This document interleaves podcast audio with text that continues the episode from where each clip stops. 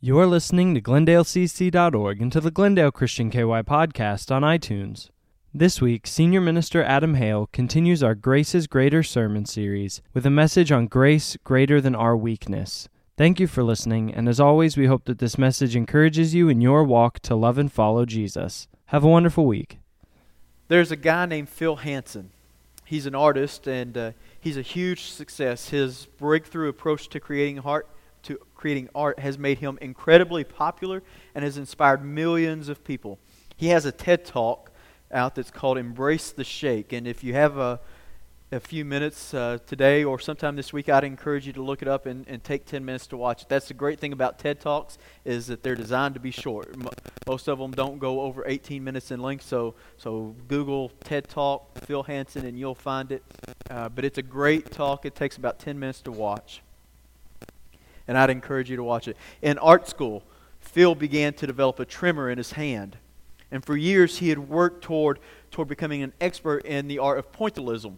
Now, pointillism is a technique where the artist will, will use very small, distinct dots to form an image.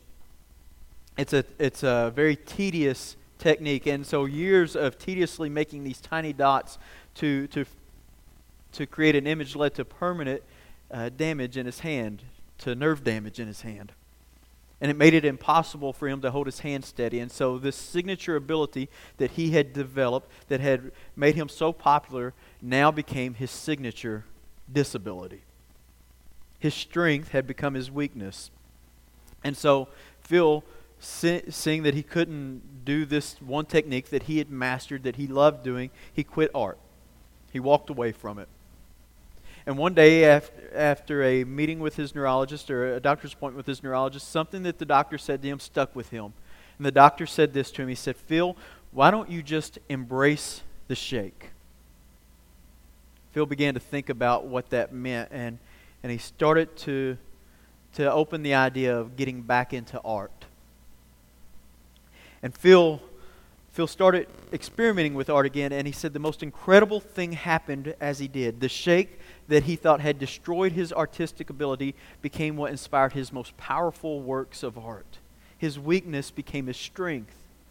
Phil realized that he, what he thought were limitations became a catalyst for even greater creativity. He became convinced of this dynamic and he wondered what would happen if I, if I purposely put limits on myself. What would happen if I had to paint and I could only use a dollar's worth of supplies? Or what if I had to paint but I couldn't use a brush? Or what if I created art to, to be destroyed and, instead, of, instead of looked at? Phil learned to embrace the shake. And he discovered that art created out, out of weakness ended up being his most inspiring and powerful pieces of art. He explains it this way He says, We first need to be limited in order to become limitless. It's not easy, though. It's not easy to embrace the shake. We've grown up in, in a society and a culture learning that we need to highlight our strengths and hide our weaknesses. We don't embrace our limitations. We're, we're often embarrassed by them, and, and often so much that we'll refuse to even admit our weaknesses. You ever watched the show Shark Tank? Anybody ever seen the show? Okay, a few of you, so you know what I'm talking about. If you've never seen it, it's a show where inventors bring uh, something that they've created, and they bring it to these uh, financial entrepreneurs hoping to get a financial partner. And many times when I'm watching Shark Tank, I'll sit there and I'll think, think to myself, man, that's a great idea. Why didn't I think of that? I mean, it's a simple idea, a con- you know, something so simple. Why didn't I think of that? I could have been a millionaire. And every once in a while, on the rare occasion, and it is a rare occasion, I'll look at Christy and I'll say, you know what? I did think of that. Somebody just stole my idea. But if you watch the show, you may remember an invention called the skinny mirror. The mirror uses curved glass to create an optical illusion so that the user will look about 10 pounds thinner. Now, it was originally designed for individuals to use, but retailers decided to get involved with this mirror because they found that a person that comes to their store and tries on clothes is exponentially more likely to make the purchase when they look in the skinny mirror and they see how much better they look. And here's what, here's what really just blew me away about the skinny mirror is that they don't even try to hide it. They don't try to hide what it is, that it's an optical illusion. They put their logo right there at the right hand bottom corner of the mirror. It says the skinny mirror. So the next time you're at a store and you're trying on clothes and you think, man, these skinny jeans look great on me. Well, don't look down at the at the bottom right hand corner because you may be disappointed. Know, I was thinking about that. You could probably develop an entire product line around this idea that we don't want to admit the truth about our weakness. You could have the skinny scale. When you weigh yourself on the scale, it gives you a number that's about 10 pounds lighter than, than reality. I'm, i might have to buy one of those. Or maybe you could have the skinny bowl. You want to eat an entire pint of ice cream, but you don't want to feel guilty about it. I mean, some of you all know what I'm talking about. You don't want to feel guilty about it, so you, you put it in the skinny bowl. Now, don't worry, it's, it's, you're going to still get the same amount of ice cream. It's just a larger bowl to create the illusion that you're just not eating as much as, as you think you are. Denying weakness could and be could and can be a lucrative business. We would much prefer a magic mirror to tell us a truth to tell us lies rather than to tell us the truth about ourselves. But we all experience moments when we are confronted with the truth of our limitations. We all will experience those moments. When Christy was pregnant with Eli, Eli's our second son, we went to a routine checkup with uh, visit with her doctor. And during that checkup, the doctor was listening to the heartbeat, and I noticed his facial expression began to change. And I don't know why doctors do this, and so if there's any doctors in here, uh, I'm just going to tell you stop doing this. Okay? Stop it. You all make these facial expressions, and you don't explain what the facial expression means, but you make this facial expression, and, you, and your face changes, and everybody in the room knows that something is going on that's not normal. And our doctor was doing this. He was listening to the heartbeat and he's making this facial expression. And I could tell that it didn't, it wasn't good. And he leaves the room. And he goes out and he brings in another doctor. And that doctor starts doing the same thing. And it's making the same facial expression. And I really just want to say, stop. Just tell us, tell us what's going on. Finally, the doctor told us that he was going to make us an appointment. His office would schedule an appointment with us at a neonatal cardiologist in Lexington, and that it was very important that we would go to this appointment. He still didn't explain a whole lot to us, but we finally got out of him that he believed that there was a hole in Eli's heart. So we went to the appointment and at the cardiologist there in Lexington, and, and that doctor confirmed what our doctor had suspected. There was indeed a hole in Eli's heart. We were heartbroken by this. What made the news even more difficult for, for me was that I just had a friend go through this exact same thing. His, his baby was diagnosed with a hole in the heart, and uh, they were told of all the heart surgeries that the baby was going to need. And, and right after birth, this friend of mine, his baby was rushed into heart surgery. And two weeks after this baby was born, the baby died. We were devastated at this news. I remember taking Christy home and then going out for a drive, and that's kind of one of the things that I do when, when I just need some time away. I need to, to clear my head, to get some mental focus, to, to regain that. I just get in the car and I go out for a drive. And on that particular drive, I prayed and I begged and I cried and I asked God to heal my unborn son. And if someone had passed me on the road that day, I'm not sure what they would have thought because I, will tell you, I was a mess. There was, there was a lot of hand movements because I, I talked with my hands, I prayed with my hands. And I don't know how I was steering the, the car that day, but, but there was a lot of tears. And, and really, if someone had passed me, they would have thought, this guy's crazy. But in that moment, I didn't really care because desperate people don't really care about those kind of things. But I'll tell you this it was in that moment, in a vehicle by myself, that I felt as close to God as I have ever felt. Looking back on it, there was, there was nothing that I could do. I was completely and utterly helpless. But God never seemed more real to me than He did in that moment.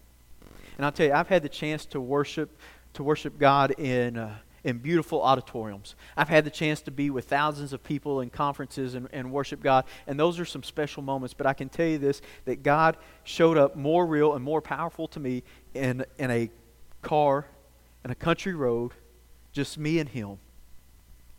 And it was, it was one of those moments where God showed up more powerfully in my life than at any other time. My complete powerlessness was a necessary precondition to experience God's total power and God's total presence. We had a follow up appointment about six weeks later uh, with the cardiologist, and the purpose of this appointment was to check on the size of the hole of the heart to make sure that it hadn't gotten any larger.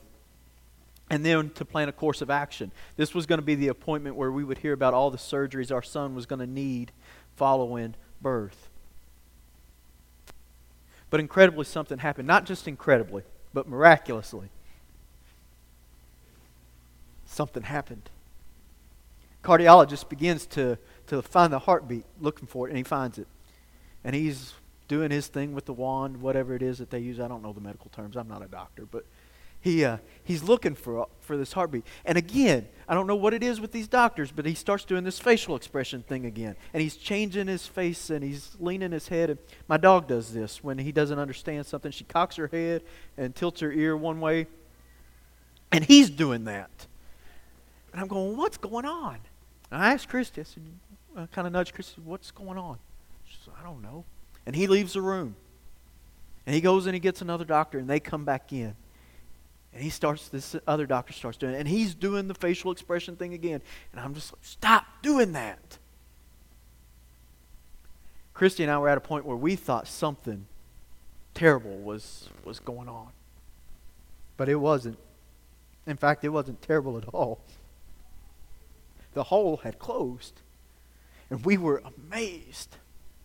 And it was, it was in that moment, completely and utterly helpless, that we experienced God's power in the most powerful way. And perhaps you have uh, been in a place where you couldn't deny that you didn't have what it takes. You were completely and utterly helpless. And if you haven't been in that moment, then uh, let me just warn you, you will be. There will be a point in time when there is nothing that you can do about the situation that you find yourself in. But if you have, you've probably, you, it was probably a painful experience for you. The truth about that moment is that while it may have been full of pain, it also had the most potential to be full of God's power. Why? Because we're able to receive God's grace only to the extent that we're able to recognize our need for it. Let me say that again so you don't miss that. We're able to receive God's grace only to the extent that we're able to recognize our need for it. We live in a culture that celebrates strength and it condemns weakness. But grace enables us to celebrate our weakness.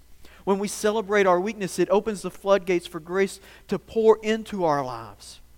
And when grace pours into our lives, it allows us to celebrate our weakness all the more. And if God's power works best in, in weakness, then recognizing that I don't have what it takes will enable me to receive God's grace all the more, which enables us to celebrate weakness, which makes room for more grace to pour into our lives. You see the cycle that happens there? When we celebrate weakness, it opens the door for God's grace, which allows us to celebrate even more weakness, which allows even more of God's grace the more we're able to acknowledge our weakness, the greater our, our opportunity to experience God's power in our lives. And I'll tell you, this doesn't come naturally to me, and probably not to you as well. I'm most often the last person who is able to identify my weakness. I'll probably be pretty good at, at identifying your weakness, but I'm often the last person able to identify my own weakness. But when I can identify the areas of my life where I don't have what it takes, then I can be intentional about asking God for His help. And it's in that, it's in that place where God's grace and His power abound. The Apostle Paul learned to not only acknowledge his weakness, but to celebrate that weakness. Paul wrote in, second, in the second letter of Corinthians, in, uh, in chapter 11, he writes this. He says, Whatever anyone else dares to boast about, I'm speaking as a fool but I also dare to boast about them. Are they Hebrews? So am I. Are they Israelites? So am I. Are they Abraham's descendants? So am I. Are they servants of Christ? Now, Paul writes this letter to writes this to the church at Corinth for, for a couple of reasons. But the biggest reason is after he writes this first letter to the church, some some other guys come in and they begin to boast about their, their spiritual experiences, their religious resumes. And they end up leading people away from the church. And so Paul says, I feel foolish even talking about this. But I have to talk about this because the only way that you'll listen to me is if I boast about my strength. You, you need to hear about my strength so that, so that you can learn to celebrate weakness.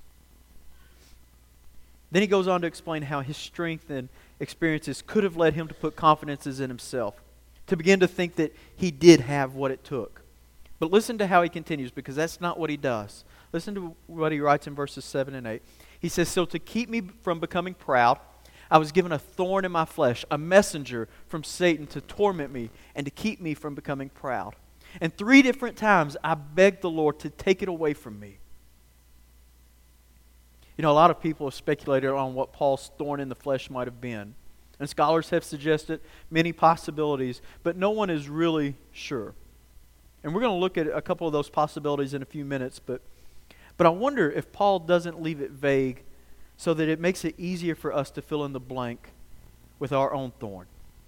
What's yours? What's your thorn? What have you begged God to change? What have you asked God to take away? What is it in your life that forces you to acknowledge weakness? How would you finish this sentence? My weakness is what? Just fill in the blank. Because remember, the idea behind this series is not that we just learn about grace. Not that we just learn that grace is greater than your weakness, but that you experience God's grace by receiving His power in your weakness. That's what we want to happen in this. So, so as we consider what it might have been for Paul, keep your weakness in mind, okay? Keep, keep what it is that you would fill in that blank with. Keep that in, your, in mind as we go through a couple of things that Paul might have thought about his own weaknesses, about his thorn. Now, I've thought about what Paul might have written in that blank, and he could have written several words in that blank, but I think one of them that he could have written was infirmities. The Bible hints that Paul might not have been the best looking guy, and I can sympathize with him there, but, but other verses indicate that he may have had terrible vision or even epilepsy. And if it was a physical infirmity that Paul is referring to, he discovered God's grace was greater. Another word Paul could have written in the blank is, is inabilities. Now, we don't know if, if this was his thorn, but several times Paul, Paul mentions that he was not a eloquent or persuasive speaker. And just think about that for a minute. Paul, who wrote about half of the New Testament, and for the beginning of the church, you know, for most of the first two, three decades of the church, was the primary spokesperson for the church.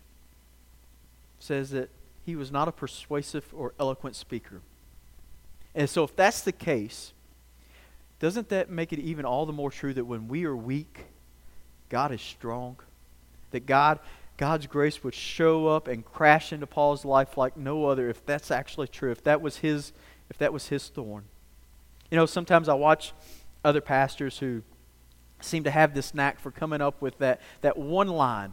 They've got that one line in their sermon that it's, it's good. And you know that when people talk about church around the lunch table on Sunday afternoon, they're going to be talking about that one line. And, and I'll, I'll be real honest with you. A lot of times I'm jealous of that because I don't have that ability to just craft that one line that is, is kind of that sticky statement. And if I have one of those lines, you can bet that I've probably borrowed it from one of those guys. And I ask God all the time, why, why God, why don't you help me with that? Why don't you make, make me better at that? Why can't you do that for me? And I'll be honest, I don't feel like God has really helped me with that. But I've learned the only way that I can have what it takes as a preacher and as a pastor is to lean into God, to be intentional about finding my strength in Him.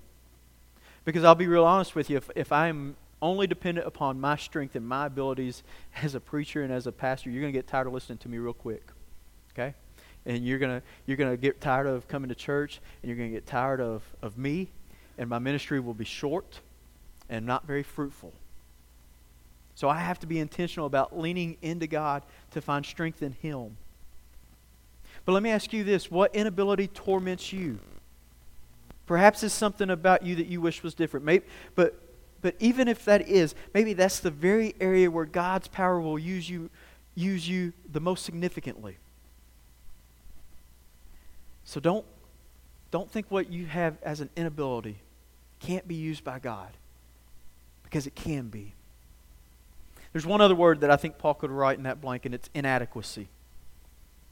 Paul at times expresses feelings of inadequacy. He found himself in situations where he couldn't help, but he comes to the conclusion I don't have what it takes. There, there are several different times in Scripture that he gets to that conclusion. I just don't have what it takes. I feel, I feel uh, inferior to, to the challenges laid out before me. I feel inferior to this call that God has given to me. And we ask, and we ask this all the time to ourselves why would God give us a calling that clearly is mismatched to our abilities? Why would God do that? Well, Paul explains why.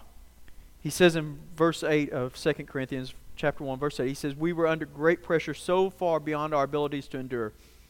And then in verse 9 Paul gives us the answer to to that question of why we are we are constantly mismatched. He says this happened that we might not rely on ourselves but on God who raises the dead. God's power is attracted to weakness. His grace comes running to those in need. And so when you feel mismatched, you feel like what, what's in front of you is far greater than you can accomplish, you can rest assured that that's in that moment, that's when you can find God's grace and God's power. Whatever you filled in the blank with, whatever your thorn is, I want you to know that His grace is greater than that. We aren't exactly sure what Paul's, what Paul's thorn was. We don't know what Paul, word Paul would have used to fill in the blank for his weakness, but, we, but Paul makes it very clear that God's grace is always enough. Listen to what he writes in verses 9 and 10. Each time he said, My grace is all you need. My power works best in weakness. So now I am glad to boast about my weakness so that the power of Christ can work through me. That's why I take pleasure in my weakness and in the, the insults and the hardships and the persecutions and the troubles that I suffer for Christ. For when I am weak, then I am strong. You know, a lot of people have memorized that verse as, My grace is sufficient. One translation says that, that my grace is always enough. But then we're told that his strength is perfected in weakness. That is, it fills in our blanks. Whatever it is that we, whatever word it is that we would fill in our blank with, that's where God's grace is. The wider the blank, the more of His grace and strength can be displayed. Grace enabled Paul to, to celebrate his weakness. And celebrating his weakness opened the floodgate for more grace to pour into to Paul's life, which further allowed him to celebrate his weakness. Paul's thorn helped him to realize that he, were, he was only able to receive God's grace to the extent that he recognized his need for it. Paul's experience of this truth led him to take pleasure in his weakness, more in his weakness than in his power. And because of his weakness, there was room for God to show up, and not to just show up, but to show off, to show what his power could do in those situations. Acknowledging weakness invites God's presence and power into our lives. You know, we, we love strength in our culture. We do. I'll occasionally watch uh, the CrossFit competitions that come on, and, and, those people they do some incredible things, and, and by their strength, it's it's really amazing to me to watch them do those kind of things. And evidently, it's it's not just amazing to me, but because it's now a four billion dollar brand, so so a lot of people are watching this. We love movies that show and depict a character of strength. Comic book heroes have seen a resurgence in the last few years. And we love their, their superpower strengths. We even love strength so much that we over exaggerate job titles. One company listed a job posting for a retail salesperson and offered the position as a retail Jedi. I think that's how you all should have offered the listed the position for uh, for senior minister, pastor Jedi. If you'd gotten that, if that's how you had listed it, Mike, you'd you'd probably got a, a lot better resumes than mine. My point is, is that, that we love strength.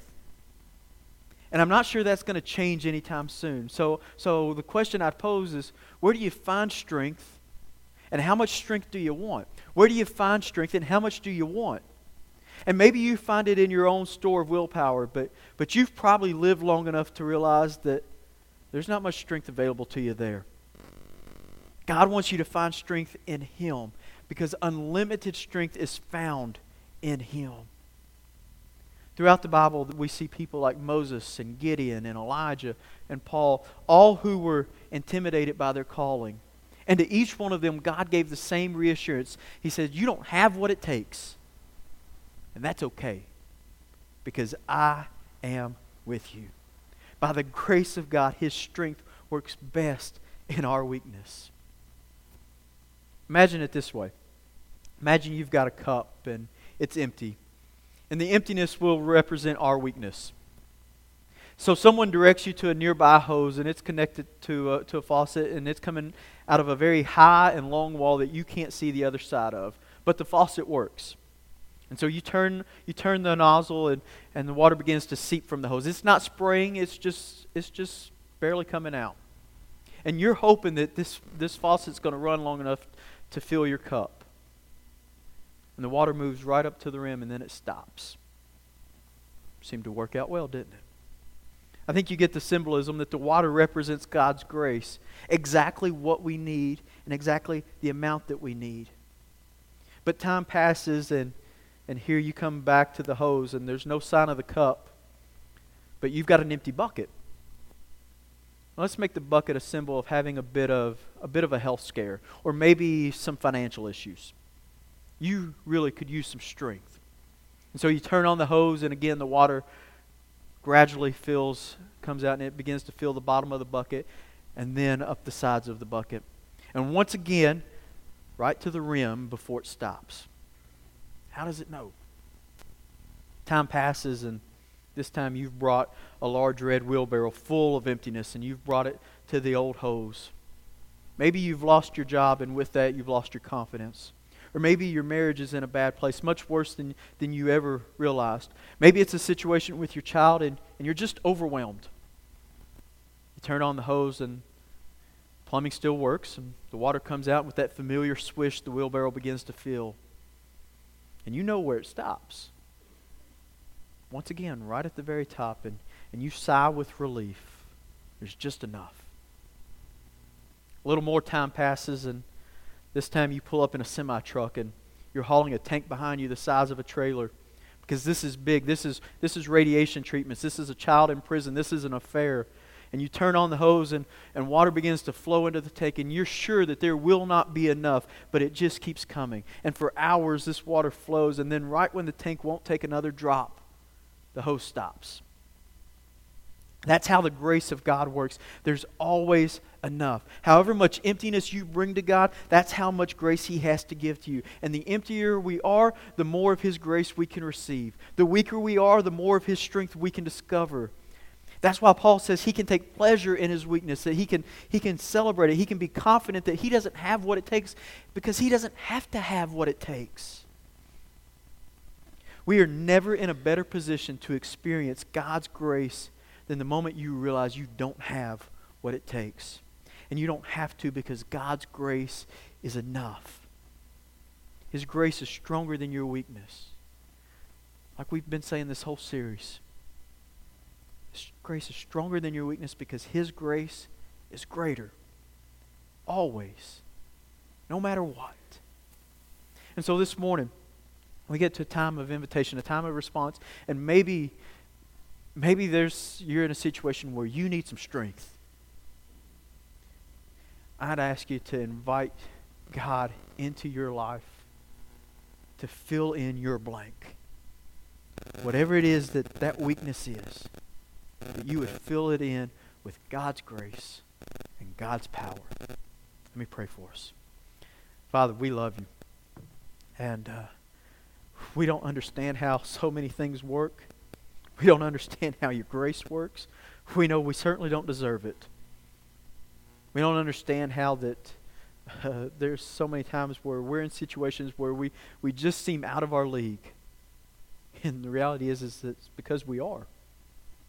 And yet, in those moments, you come through and your grace fills us and your strength empowers us. And by the grace of God, we're able to see you move in our lives. And so, Father, this morning, as we come to a time of invitation, a time to, to acknowledge that we don't have what it takes, Lord, I pray that if someone here this morning is in a situation where they need your grace, they will open themselves up to ask for it. Father, if there's someone that needs to pray with, uh, needing, needing prayer, I pray that they would step out so that we might pray with them. and that it, through that situation, your grace might be shown.